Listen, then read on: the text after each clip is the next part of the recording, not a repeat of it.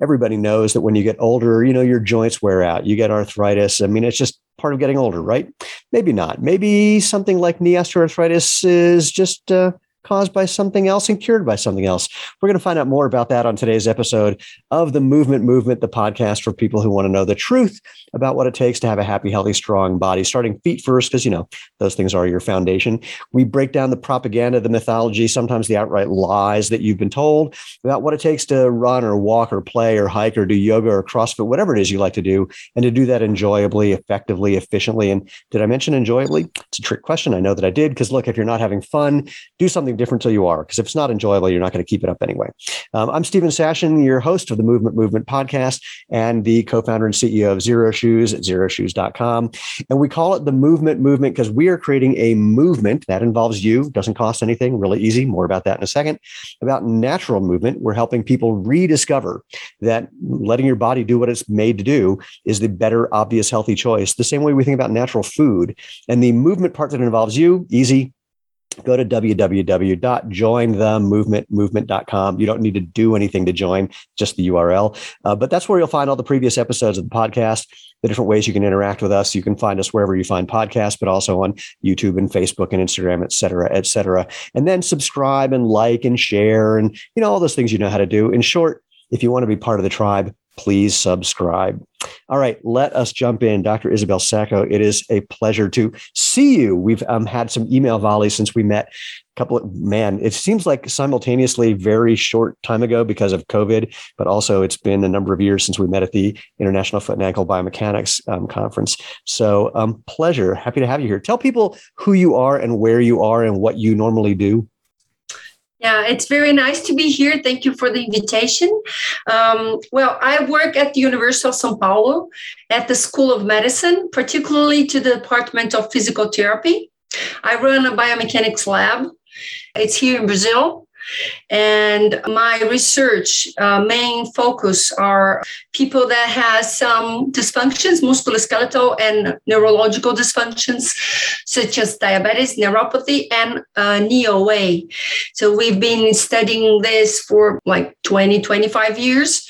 And we jump into the foot and the importance of the foot. So this is what we've been doing for the past decades, few decades. So, what was it especially about? So, knee osteoarthritis, knee OA is something, or and KOA, depending on who you're talking to and what how clever they want to be.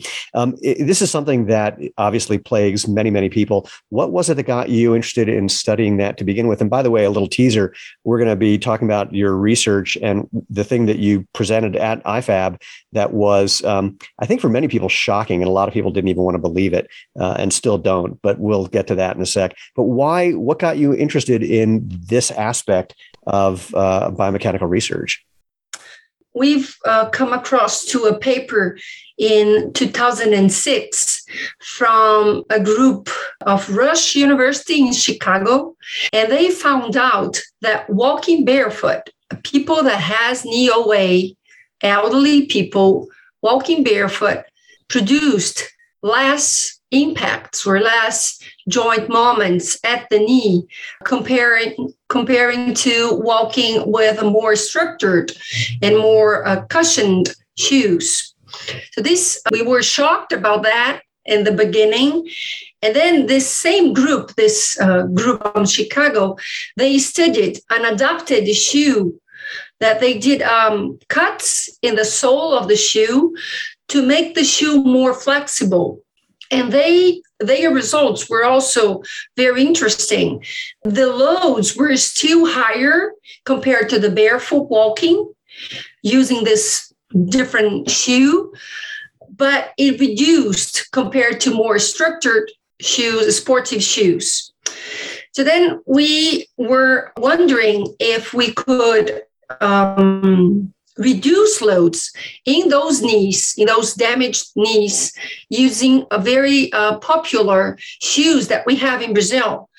It's very uh, inexpensive, it's very cheap and very common, and it's a minimalist shoe.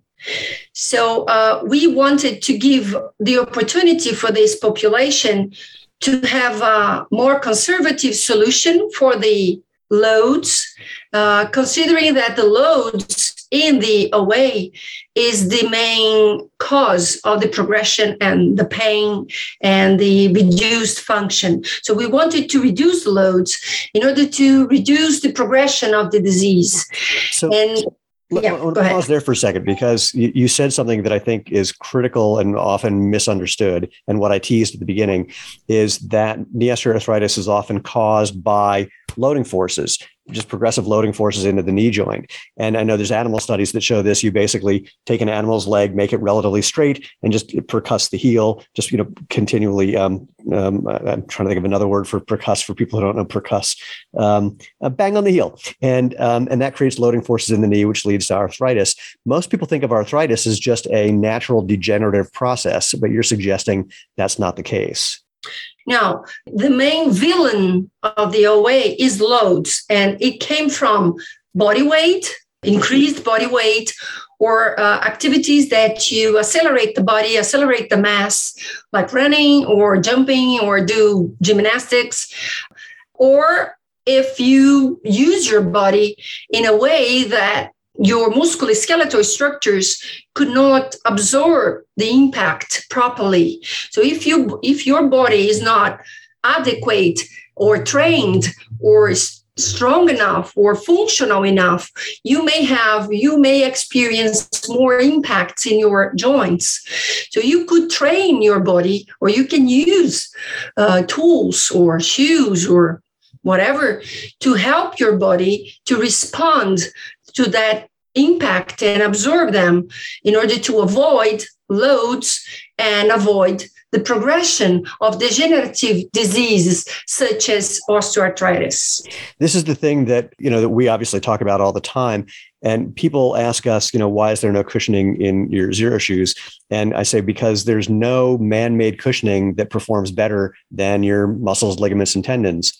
And of course, you know, the cushioning wears out the moment you start to use it. Your muscles, ligaments, and tendons, the more you use it, the stronger they can get, or the stronger they can stay as you experience sarcopenia when you get older. But this is, you know, it's amazing that people somehow think that cushioning is better than your body and more cushioning is better. And of course, you know the research from many people people you've already mentioned christine pollard and others shows that the cushioning just doesn't work. And yet i say it's like the the story of the boy who cried wolf with the shoe industry is every couple of years they're the shoe industry that cried, cried cushioning is they have some new form of cushioning and people just you know run to find out what it is. And the difference is in the boy who cried wolf the villagers eventually got smart and don't show up. But in the shoe company that cried cushioning for whatever reason for the last 50 years people keep showing up over and over despite the lack of evidence for the efficacy of cushioning. It just blows my mind. Anyway so, yes. so then backing up to your study who was the population what was the population that you decided to research? It was elderly or older adults, female older adults, because the shoes we wanted to test is uh, for women. So the only population, the only, yeah, we had to test only in women. I've heard that there is some, of course, Xero shoes, and I could test also the uh, kung fu shoe which is also very flexible. People that do kung fu yeah. But but well, we, we tested women. They were uh, over 65 years old till 80s. They had knee OA for quite some time. And the degree, the severity degree were from two to three. We have one, two, three, four levels of uh, severity of OA. The fourth level, you have to go to the uh, prosthesis. So uh, you have to go to surgery. Right. So we wanted to have people that is not at that severity level. So two and three. Why not one? Because one is not conclusive. Mm. So people don't know if they have OA or not. And those grades can, um, are diagnosed by X-rays, simple X-rays. I'm glad that you said that because a lot of uh, there are a number of um, let's call them studies for lack of a better term, where it's just based on perceived pain or perceived problem, but you actually have real data. There's X-ray data, there's radiological data showing no, no, this is a real condition, uh, regardless of what their experience of it is. Because some people will have feel more or less pain, but the knee osteoarthritis is undeniable. Here it is on the on the X-ray film. Well, used to be film. I don't know if you had film or if it was digital at that point. Um, yeah, it's so, digital. then what was the intervention and uh, um, you know what was the design of the study then? Yeah. So before we planned this clinical, randomized clinical trial, we did some study, cross sectional studies to test if these flexible minimal shoe, like the ones you have behind you, but a Brazilian kind, if these shoes really work reducing the knee loads, the knee adduction moment. The knee adduction moment is one uh, biomechanical variable that we measured and has been described in the literature that has a, a very intimate link to the progression of OA. So if we measure using kinematics and kinetics and do an inverse dynamics calculation, we came to this joint moment that at the end mean loads in the knee. So we measured this knee moment. Do you, do you want to? I was going to say for people who are not um, as proficient or or familiar with some of the terminology that we're using, can you say more about for people who are trying to visualize this? What does that knee adduction moment look like? What do they? How, how would they experience it themselves? Yeah, when you walk, the loads of your body go in the medial part of your knee, usually.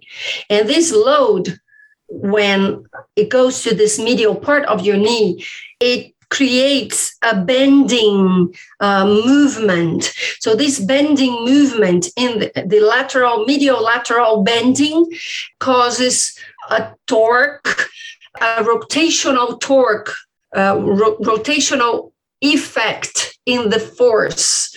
And this rotational effect of this body uh, mass going into your medial part of the knee causes loads. And these loads, depending on the um, magnitude, it could degenerate the cartilage uh, over and over the years. That's why everyone will get at some point in your life a degenerative condition in, in, in, in, in your cartilages if you don't prevent uh, this increase of loads. So these measures what we did in, in our lab was testing doing some locomotor tasks like walking, going up and down stairs is that everything okay? Yeah, yeah. Are you hearing no, me? No, that's good. No, no, you're on it. I mean, you know, and again, I'm going to try and hyper simplify it as well. If you think about your thigh and then your lower leg, and then the knee is in the middle, and when you're basically just applying force from doing almost anything, the actual force is getting into the middle of that knee joint with some, there's some torque. It's not just straight up and down, especially if you're, because you're not actually landing that way. And just that the angles of that the different angles that that force is applied is just creating some wear and tear. If in fact, if and the if is the important part there, if you don't have the muscular, the musculoskeletal, well, let's just call it muscles, ligaments, and tendons, if the soft tissue isn't really strong enough to support that or reduce that, and you made me think of something that I hadn't thought of for a long time. When I was 32, so 17, 18 years ago, um, I was a gymnast. I landed while twisting and heard this sound come out of my knee. And I fell to the ground thinking, well, that was the end of my gymnastics career. And it was. And was interesting to me was that um, I ended up having about 30% of the cartilage removed from my knee, my meniscus, which was also really fun because I um, I had them do the surgery by giving me an epidural, so I got to watch the surgery, which was very entertaining.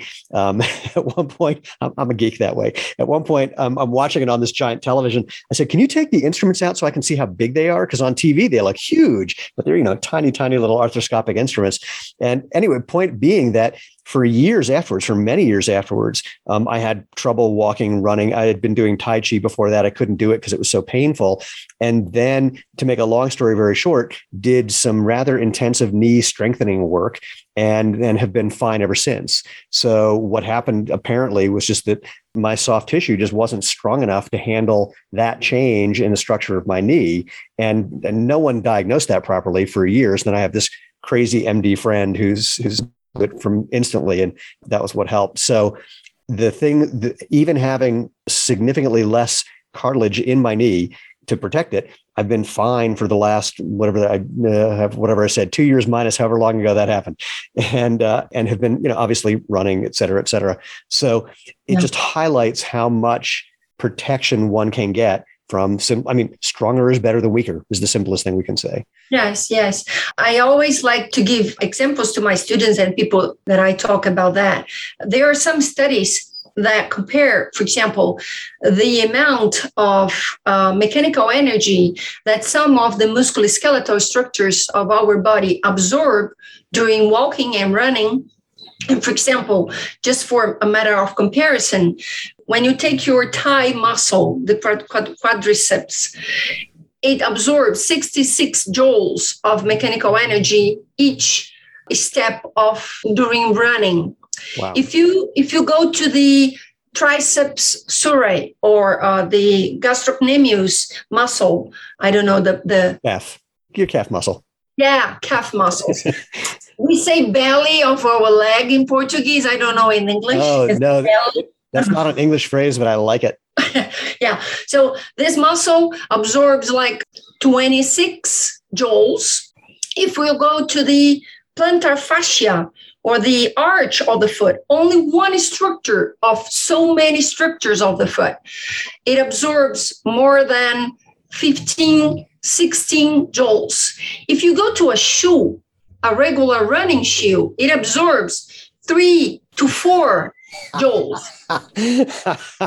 oh my God, that's brilliant. Uh, yeah. So our body solves the problem. We don't need anything else besides our muscles, our tendons, our cartilages, or ligaments. So coming back to the minimal issue again. Coming back to these old ladies in minimal shoes. Yes. We first tested if these shoes really absorb the impact in the in the, in the knee. And what we saw was a very interesting result because while walking down the stairs and this task, we have more impact than walking upstairs. So walking down and walking, just walking, uh, we reduced. We got the same level of knee loads as we were walking barefoot. Mm. And in some moments during gait, we call the um, middle stance. Mid stance, yeah. Mid stance. When we are with the the whole foot over the ground and the other and the other leg is swinging. Mm-hmm. So during this time, we had a reduction in 12% comparing to barefoot. So the minimal issue was very successful in reducing lo- ro- loads, even comparing to uh, barefoot which I we know it, it was the gold standard for, for loading absorption.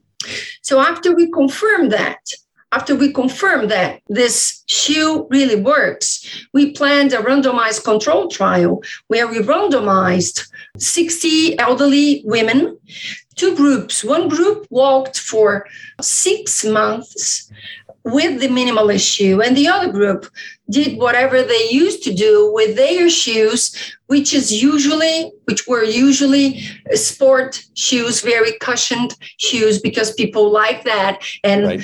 yeah, advise them to use that, even if there are no evidence that it works. I just want to mention there, there is one uh, paper from Casey Kerrigan. She compared these sportive shoes with barefoot and she came across that it really increases the loads in the foot if you use the, those type of shoes and it can increase the progression of OA. So I don't know why people or clinicians or whatever is to advise people with knee OA to use these shoes. I, will tell you my theory. My theory, I've got, there's two parts to it. But first I want, well, okay, uh, then I'm going to have a question for you. My theory is that A, the idea of cushioning just seems to make intuitive sense. You know, you sit on something cushioned, you lie on something cushioned, it feels good. And so we just assume that when you put something on your foot and it feels good because there's that little bit of cushioning, that that must be good. What people don't realize, of course, is that with that cushioning, it changes your biomechanics, it changes the way you move um, and your kinematics. And therefore, that's what's leading to some of the force, in addition to what you said before, where the cushion shoe just doesn't absorb that much force to begin with. But the bigger one is two, two is closely related, two issues closely related. One is that we've been hearing this story, like I said, like the boy who cried wolf. We've been hearing this story for 50 years. From companies that spend billions of dollars convincing you that this is true and there wasn't a counter argument. And so now and now that that's been going on for over 50 years we've had two generations over two generations of people who believe this. And once you get past one generation it becomes common knowledge. It's just the way it is. And when people haven't had another experience now or i'll say this way. When they think they haven't had another experience they're going to then use their own memory of their own experience to justify the belief from the advertising from these big companies. And I say they think they haven't had the experience because you ask almost anybody, do you remember be actually I'll tell you this story in a fun way. There's a former two-time world heavyweight champion boxer named Lennox Lewis. I had the pleasure of talking with Lennox on the phone a little while ago. He's from Jamaica and he said to me, "What do your shoes do for support?" I said, "When you were a kid in Jamaica, did you run around barefoot all the time?" He goes, "Yeah." I said, Did you have any foot problems? He said, No. I said, What did you do for support? He said, Nothing. I said, We do the same thing. And it's like, oh, so people have had the experience, but they don't remember because they assume that that was just, you know, that was a thing that you do when you were a kid. But as soon as you get into shoes, you clearly need them. And then it's just, you know, you're in an echo chamber because there was no other option.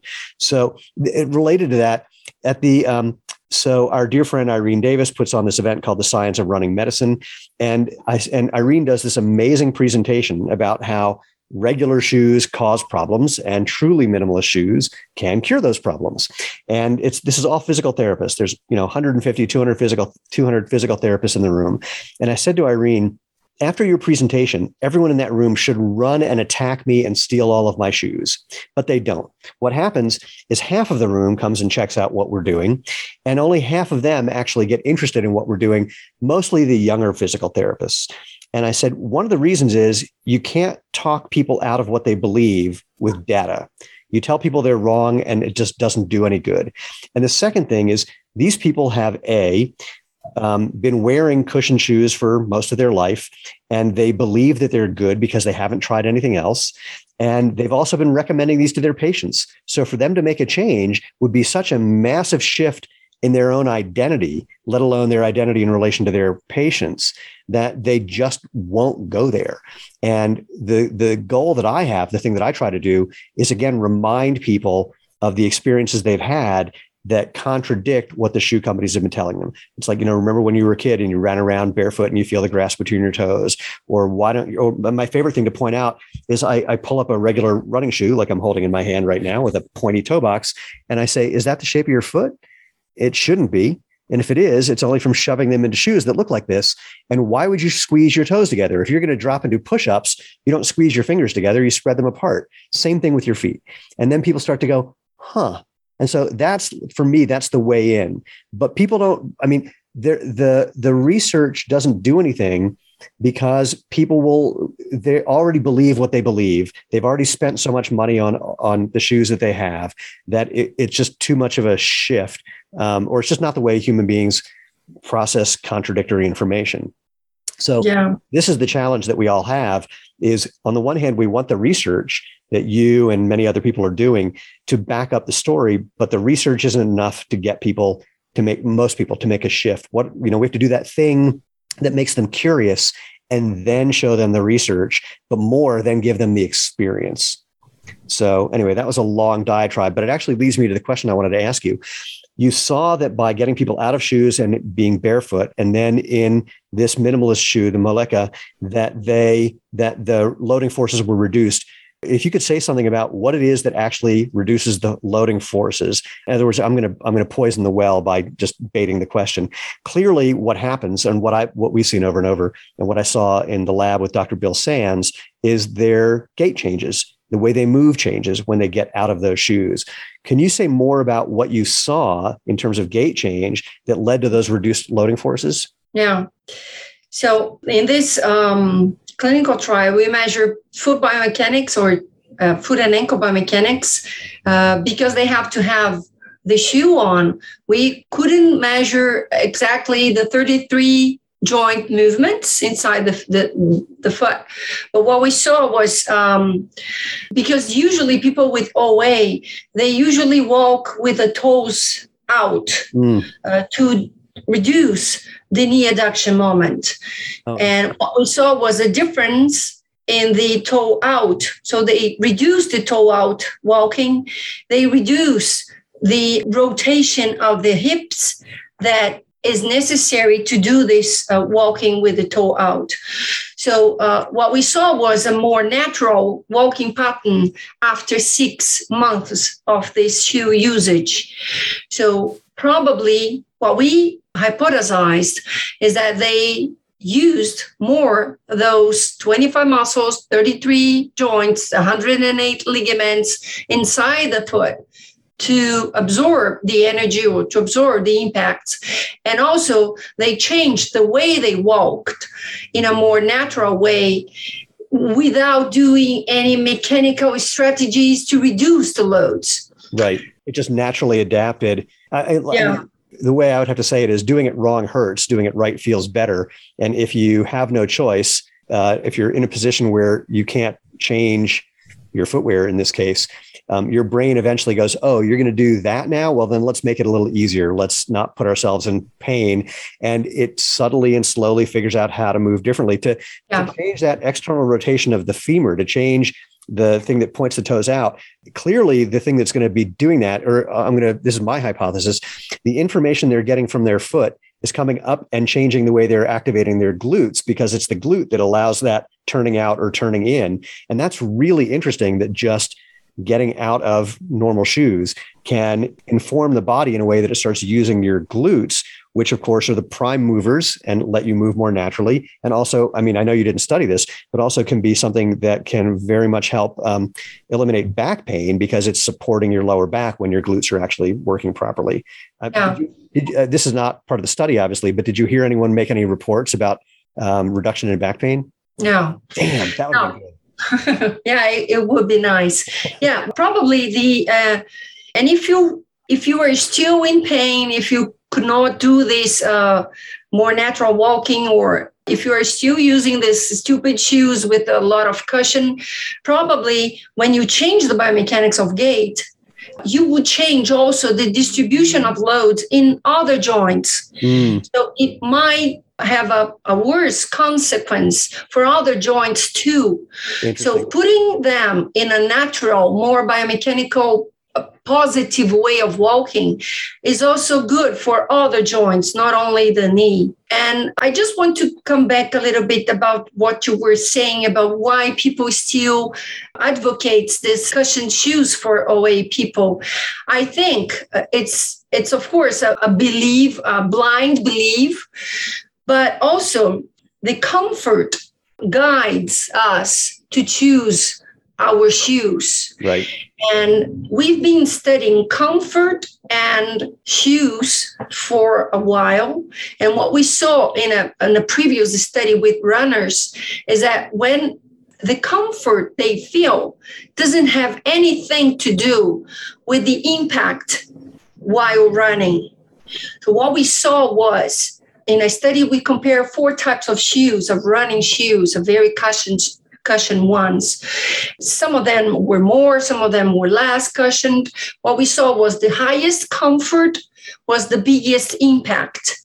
And our mechano, mechanoreceptor in the in the, the plantar uh, surface detects pressure, which is force divided by area. area, right. So if you have a, a larger area, because the shoes has uh, an insole very cushioned that embraces your, your your foot, you are miss. How can I say that? Your body is receives the wrong information mm. that because your mechanoreceptors detects less pressure, it's supposed it supposedly reduces the impacts, but it doesn't. So it's only a perception of pressure, but not a perception of the impact. So here, Miss, how can I say that? I don't really. It's not misrepresenting, but misinterpret. Not even misinterpreting. You're just you're just getting the wrong information. Is the yes, you're getting the wrong information. So, so let me wait. I want to I want to slow that one down. So what you're suggesting is that with a more cushioned shoe, the force that the bottom of your foot will feel is being dissipated enough so you're so the mechanoreceptors, the, those receptors in your in the bottom of your foot that are going to be detecting force, they're not getting that information, and that information isn't then being transferred up into your brain uh, or in your spinal cord in the right way, and so the actual loading forces are the same. You just aren't feeling it at that first point of contact. Yeah, you were feeling like more distributed because they the mechanoreceptors are sensible to pressure, not to right. force. Ah. And the force is really what degenerate the structures. The force is the evil or the villain to our body. So, so let's say this in a different way. So the cushioning is hiding the force by a reduced experience of pressure. Yes. Yeah, yeah, and yeah. and there. Oh, and so this, is you know, so interesting. You say this. Way back in the days when Hoka first came out, there were a number of runners that I know who switched to that shoe, and they're going, "Oh my god, it feels so good." And I said to them, "Oh, just wait." And every one of them, two years later, had knee problems and couldn't run. Whoa! Yeah, this is why because because then you were deceived. I I have to look for it. Oh, deceived. Yeah, deceived is good deceived. Yeah. So you were deceived by the pressure detection from the mechanoreceptors.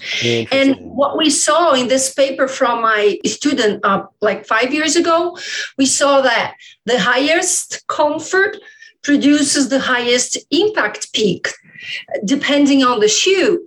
And people go to the store and look for the more comfortable shoe, not the more effective shoe right. for absorbing impacts.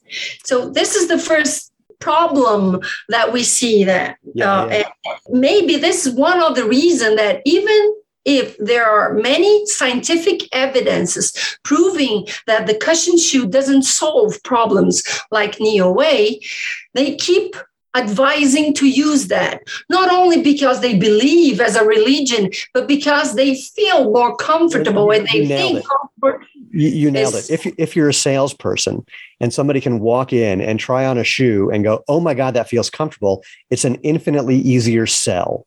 And so let's just say a lot of the people on the sales floor who don't know any better are looking to sell shoes. That's their job. And the easiest way to sell something is to give people an immediate experience of comfort even if that comfort is demonstrably bad for them. Now, ironically, you know, we have this happen all the time when people come into our office and try shoes on.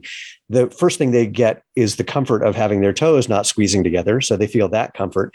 And then they also get the comfort of having their posture realigned because they don't have the elevated heel.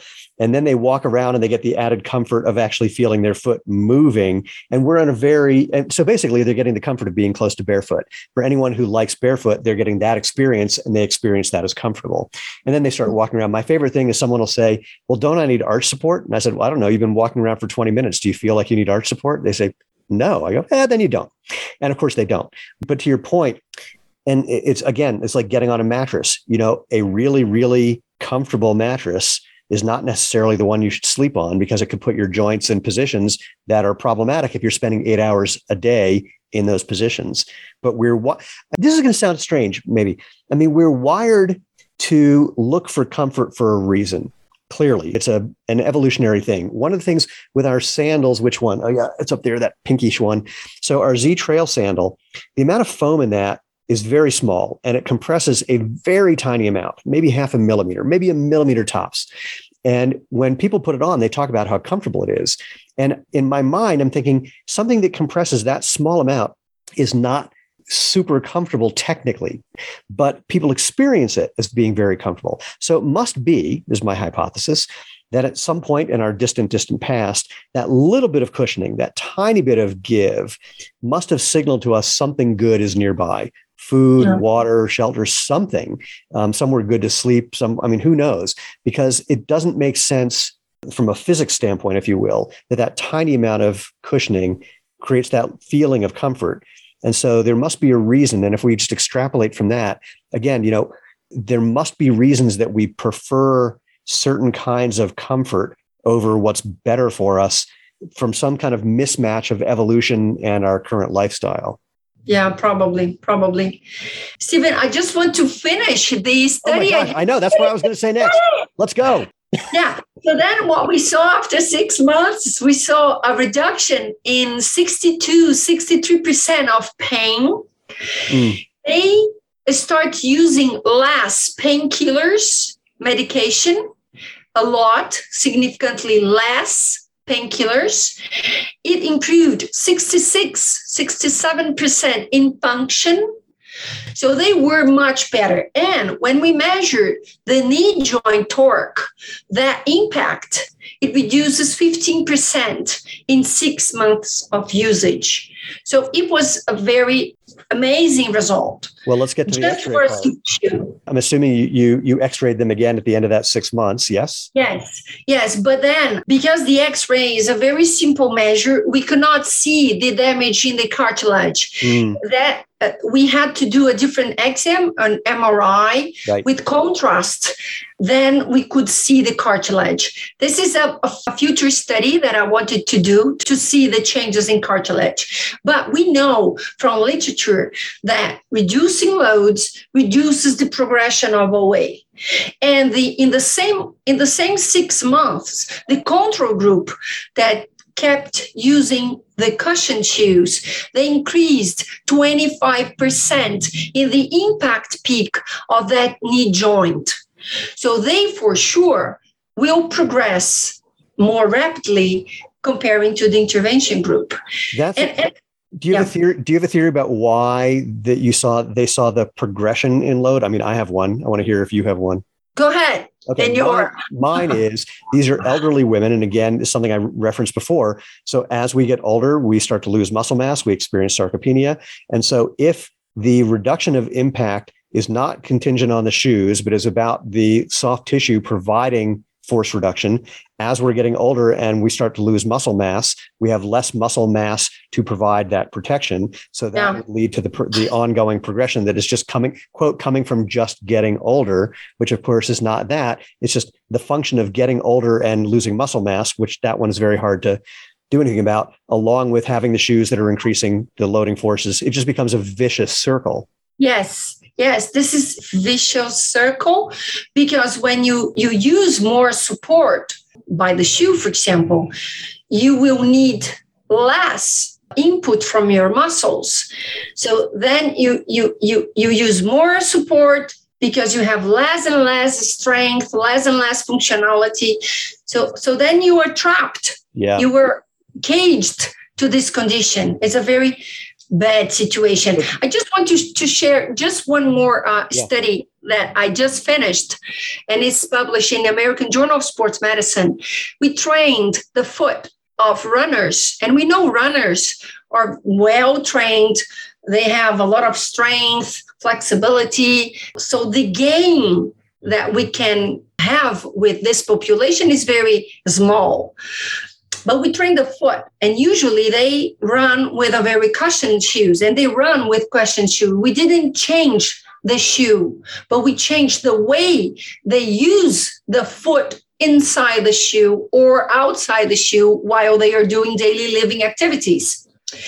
And after a year of this practice, they reduced 2.5 times or fold, I don't know, the injury rates so they were, and we studied 112, 120 runners, recreational runners. And after 12 months, they were less injured in 2.5 times Five. compared to the control group. This is brilliant. You know, you're going to love this. We have a couple of professional hockey players who are wearing Xero Shoes who called us to say, We're skating better because our feet are getting stronger from wearing your shoes when we're off the ice and out of those boots that don't let our feet move.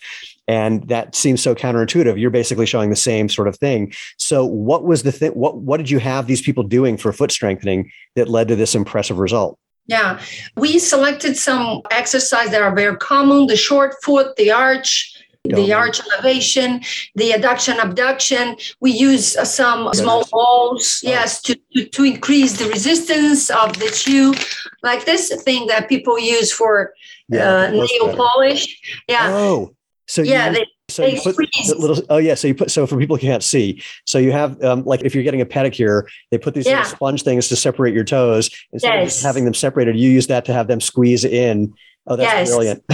yeah, so we use that. We use also elastic bands uh-huh. uh, to open and to abduct the fingers. So it was a, a program of many exercises. We have a, around 30 exercise, different exercise, and we progress the exercise as the runner evolves in the training. They were training once a week with a physical therapist and other three times alone with a software that we developed. So oh, they followed the, the exercise regime for eight weeks. Then we measure then eight weeks before and eight weeks after to evaluate the foot biomechanics, and it changed a lot. We did also MRI to see that if the muscle increases in cross-sectional area and increases in strength, we use the test to test the foot muscles' strength, and we followed them for a year to measure the running injury incidence. It was an amazing result. and just incredible. for them to use the foot use your foot oh my god that is brilliant well i mean obviously you can you know you, what you did what you you what you need to do is you and sarah ridge at byu need to get together because yeah, her yeah, study yeah. is showing you know walking in minimalist shoes increases foot yes. but she didn't do and she had the exercise program being separate and she didn't do combining the exercise program and the minimalist shoes nor did you so you had the exercise program and regular shoes yeah. So that's the study we have to do next is you know putting those two things together yes. and, and see what kind of result we get oh my god i can't wait so when is this study being published it's already it's published this last year oh, in then, American Journal of Sports Medicine. Oh, it's an I, amazing paper. You have to see it. I, I, feel remiss that I somehow missed it. But A, you'll have to point me to it. And B, what's happening with the software? Are you making that commercially available? Yeah, it is. It's free, public, and you can use the Google Translator to use. It's already translated to Portuguese, of course, English. But if you use the Google Translator tool, you can use in Deutsch, in German, in whatever, in Polish. I know that the Brazilian, the Brazilian, the uh, German Society of Diabetes, they are using our software already to train the foot of diabetic patients because we train also diabetic patients the foot of them and we saw a reduction in the ulcer incidence after a year using or oh, doing just foot exercises. Uh, and i'm i'm guessing a big chunk of that is just increasing circulation um, no it improves the musculoskeletal oh, condition yeah, yeah and then you use your foot more properly and the right. foot flow over during gait changes and the distribution of pressure changes. uh, uh, uh, because the, the main problem of ulceration is the mechanical loads okay. if you change the way you roll over your foot you will change this risk factor and then you reduce the incidence of injury. And also in diabetic patients, if you have a muscle atrophy, which they have, and also deformation of the joints to a, a claw toes or those type of things you also increase the pressure because of this deformation. So if you improve the condition of the foot if you increase the strength if you realign the joints you reduce the chance of an ulceration. So this is going to sound perhaps silly but i'm getting a little teary-eyed. And the reason i saw. why, yeah and the reason why oh man this is affecting me in a big way um, on the one hand, it's painful to me that the people who are doing this incredible work, you, for example, that this information isn't out there and making a difference. That's painful. But the what has me teary-eyed is the opposite of that. Those of us who are exploring natural movement in the way in the different ways that we're doing it and hopefully supporting each other in the process. When people say, What are you trying to do at Xero Shoes? I go, Nothing special, just change the world. And it's just, you know, fun to say it that way. But what you just described is part of a thing that, you know, will change the world if we can get enough people to have this experience and understand it. It can change yeah. the world. And, yes. And I mean, it's not like I didn't know this, but it's just hitting me at another level because when you start to bring in things like diabetic patients, where many people think that there's just nothing to do for them, or again, put them in big, thick cushion shoes so they don't use their feet, which just makes things progressively worse.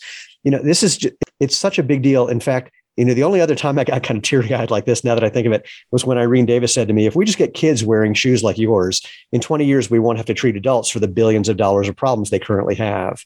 And, you know, we're up against, we're up against a mountain of propaganda from big footwear companies and a mountain of quote common knowledge from just again the 50 year history of this but the difference is we can uh, this is sort of like you weren't there. At the american college of sports medicine uh, a couple years ago i was on a panel discussion with some guys from brooks and adidas and uh, our friend tony post from topo. And the guys from brooks and adidas were saying well we don't have any research to prove that we can reduce injury and improve performance. And i said we do. Yes. on our end we do. And it didn't and it, it still didn't really register with people. But um and i know look uh, you'll like this we've had the CEOs of two multi-billion dollar footwear brands and a senior vice president of a third say directly to friends of ours that this or a friend of ours that this whole idea of natural movement is legitimate. They, they said we can't do it though because it would be admitting everything we've said for 50 years is a lie. So if we can overcome that hurdle get atop of that mountain of lies and start skiing down the other side this will change the world Yes, it will. It will definitely. And you know, some of the research that we did with diabetic patient now is inside a guideline for prevention of ulceration. So since 1995, they published every four years a guideline to uh, guide clinicians to prevent ulcerations. And for the first time in 2019, two years ago, they published a new guideline. And now the foot related exercises are there to prove that we can improve sensitivity. We can improve range of motion, we can improve strength, and we might reduce the incidence of ulcer.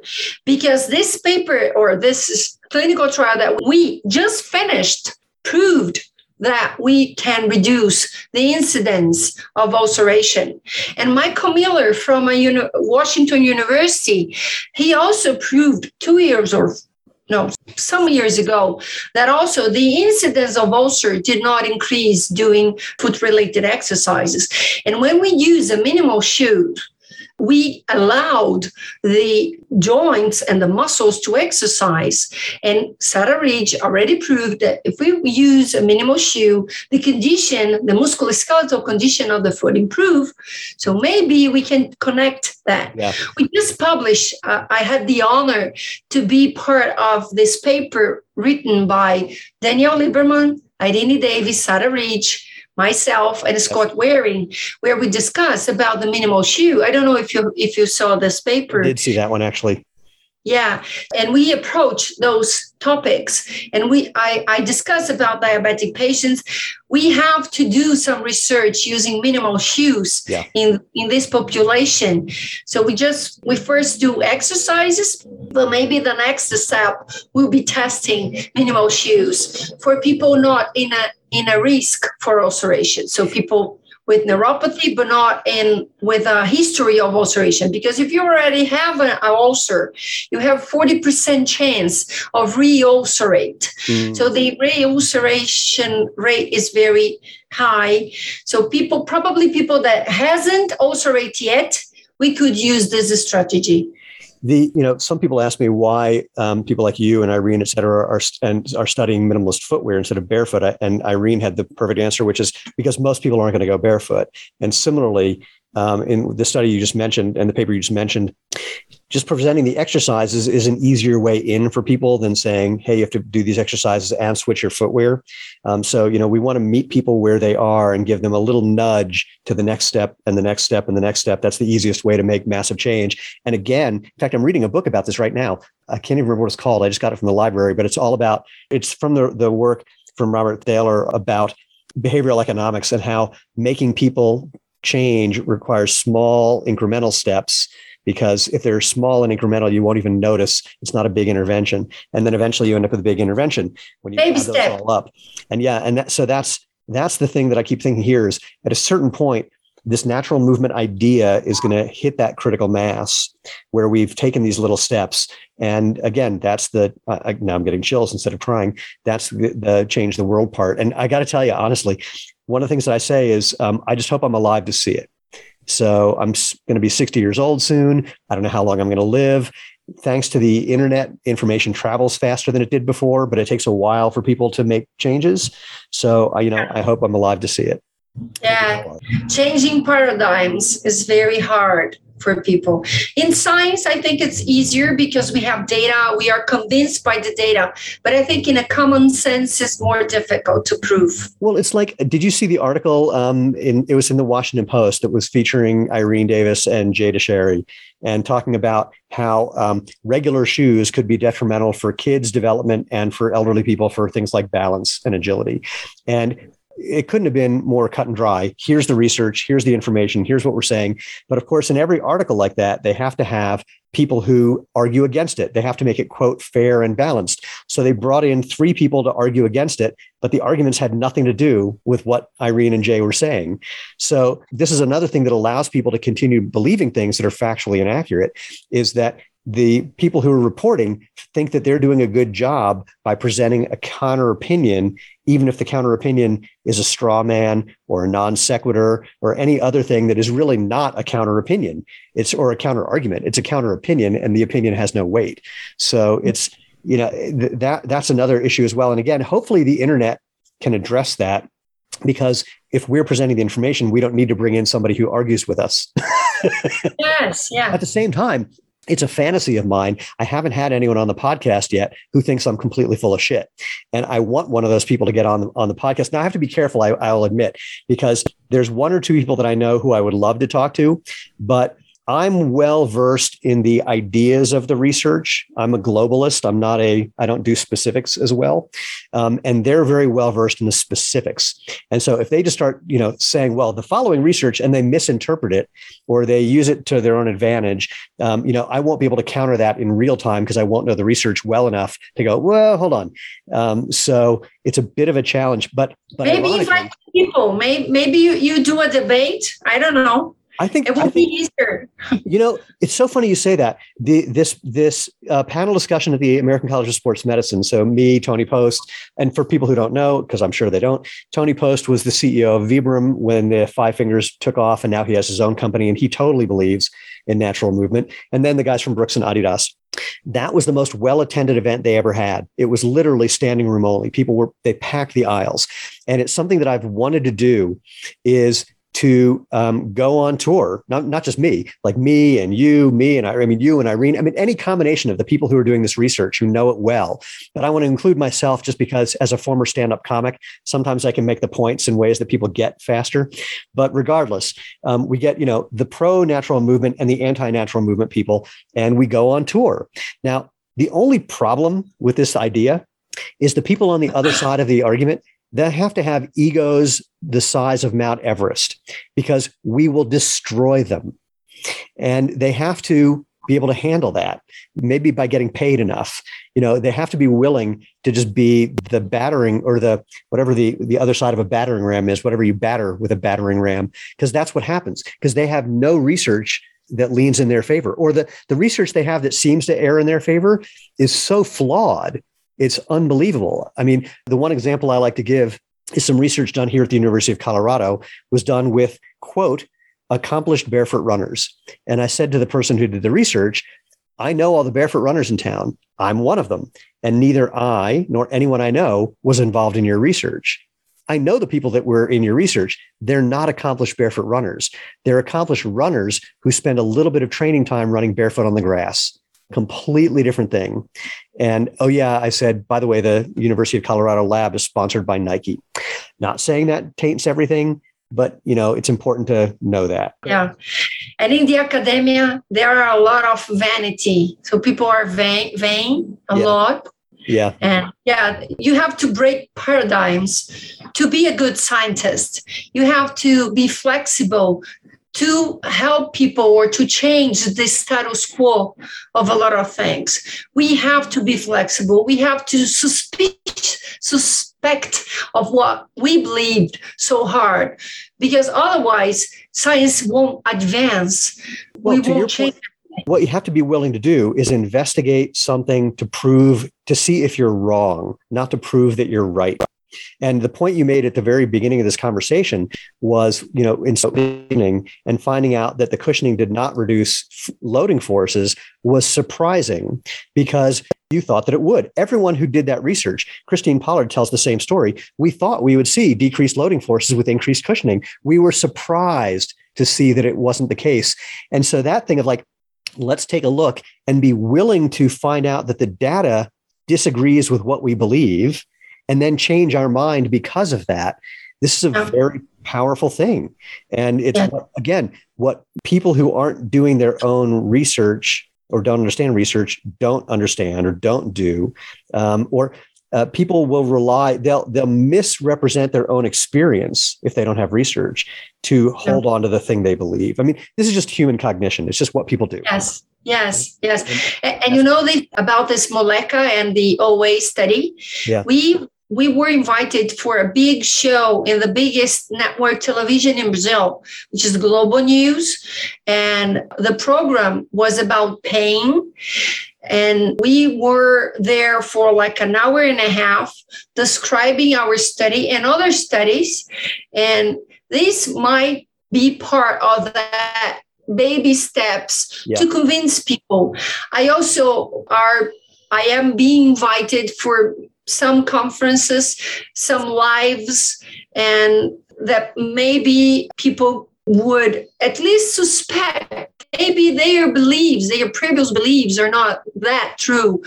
And i think i think we are for example this initiative of the international working group on diabetic Foot was an amazing initiative and based on studies. And now about this uh, amazing paper that we did for five years we finished our study and it's published that the hazard ratio for injuries reducing 2.5 so it's i think people will start and at least some groups. And then these groups will talk to the others and then we can have like a wave of changing.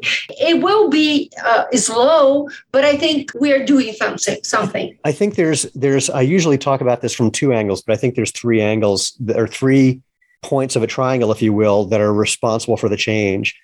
One is just that grassroots thing of people having the experience and it changes their lives and they share that. Another is highly influential people who have the experience who can who have higher reach, professional athletes, for example. And the third, of course, is the research. And they all sort of work together. There's the grassroots component, there's the high, the top down component, and most importantly, the research.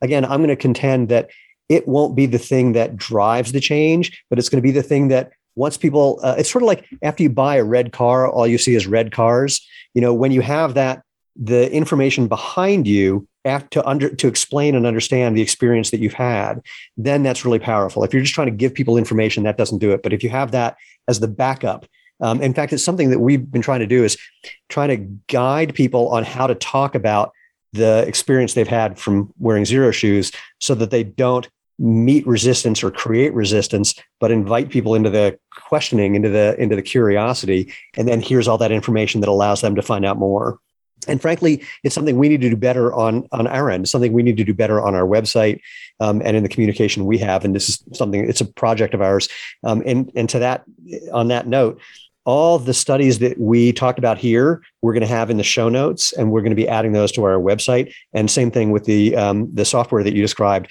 We'll definitely put a link in for that as well, so people can experience that. It's all of these things together. I mean, I, I, I agree with you that eventually it's going to have to make a difference because it makes a difference.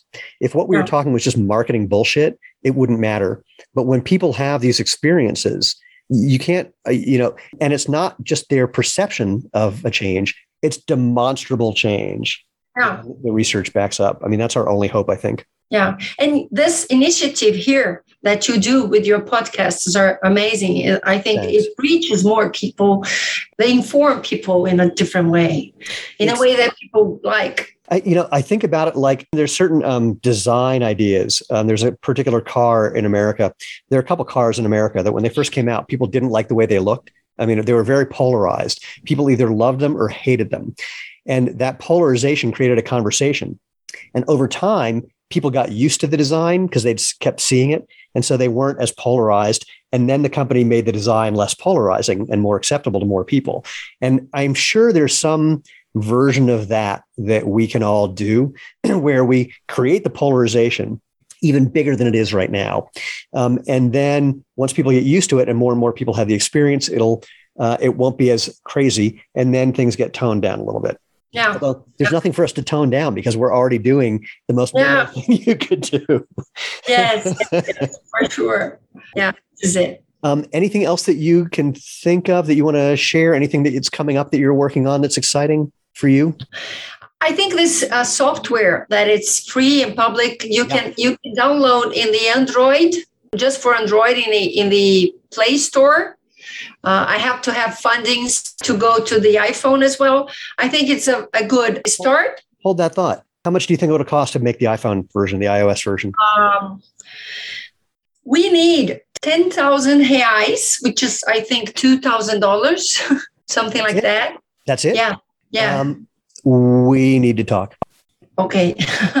Thank you. Yeah. And I think it's a good thing for people to start because it's a very friendly environment. It is a software because it has an algorithm behind because you give a score to each exercise you do. So the next exercise will be easier or harder or the same level of intensity. You have eight exercises each session. You should practice three times a week. It's how long? And, 10 minutes, five minutes, 10 minutes? Yes, 10 minutes. You have gamification elements to motivate people to keep doing the exercises. We also uh, have a chat that people that use the software can discuss and exchange ideas.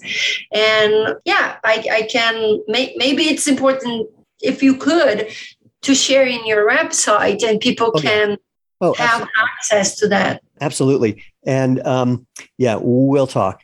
Um, okay. $2,000 is not a lot of money to make something this important happen. Okay. Thank you very much. Oh, Great. no. oh my God. I again, I'm annoyed sometimes when something this important and some of the things we talked about have I haven't known about because I've just been so busy doing what I've been doing, but thrilled to find out and happy to help, obviously. Great. Okay. Amazing. Well, let's wrap it up. Isabel, thank you so, so much. And for everyone else, again, if people want to track what you're doing, find out more of what you're doing, and support you in any way, what's the best way to get in touch with you or find out more of what you're up to? Yeah. We have our website from our lab and also my email if people can. I'm not very active in the social media. I use Facebook yet because uh, still I am old. I don't have Instagram. So people can reach me by email. I don't know. What's the lab website? What's the the URL for the lab website? Uh, www.usp that stands for University of São Paulo slash. Uh, keep going. It'll be USP dot something at this point. It won't be a slash yet. Really? No. Yeah. Dot br slash l a b i m p h which stand for uh, Laboratory of Biomechanics of Movement and Human Posture, posture human, because it's in Portuguese. Okay. But it's in English. Uh, people can read it. So let's English. do it again. So usp.br slash, do the last part again. L A M B I M P H. Got it. Perfect. Um, well, we'll definitely send people there. Something like yeah, La Um, perfect. So again, Isabel, thank you, thank you, thank you, and um, really looking forward. I mean, it's it's been really annoying in the last year and a half that the events where we would normally get to see each other um, have not happened. And I'm really looking forward to when that changes because there's just so much information that needs to get kind of put together and just conversation about how we can move move the movement forward. And I, am really looking forward to that. So yeah. for everybody else, once again, please check out Isabel's site. I'll put her email in the show notes as well. And most importantly, uh, that'll be at www.jointhemovementmovement.com.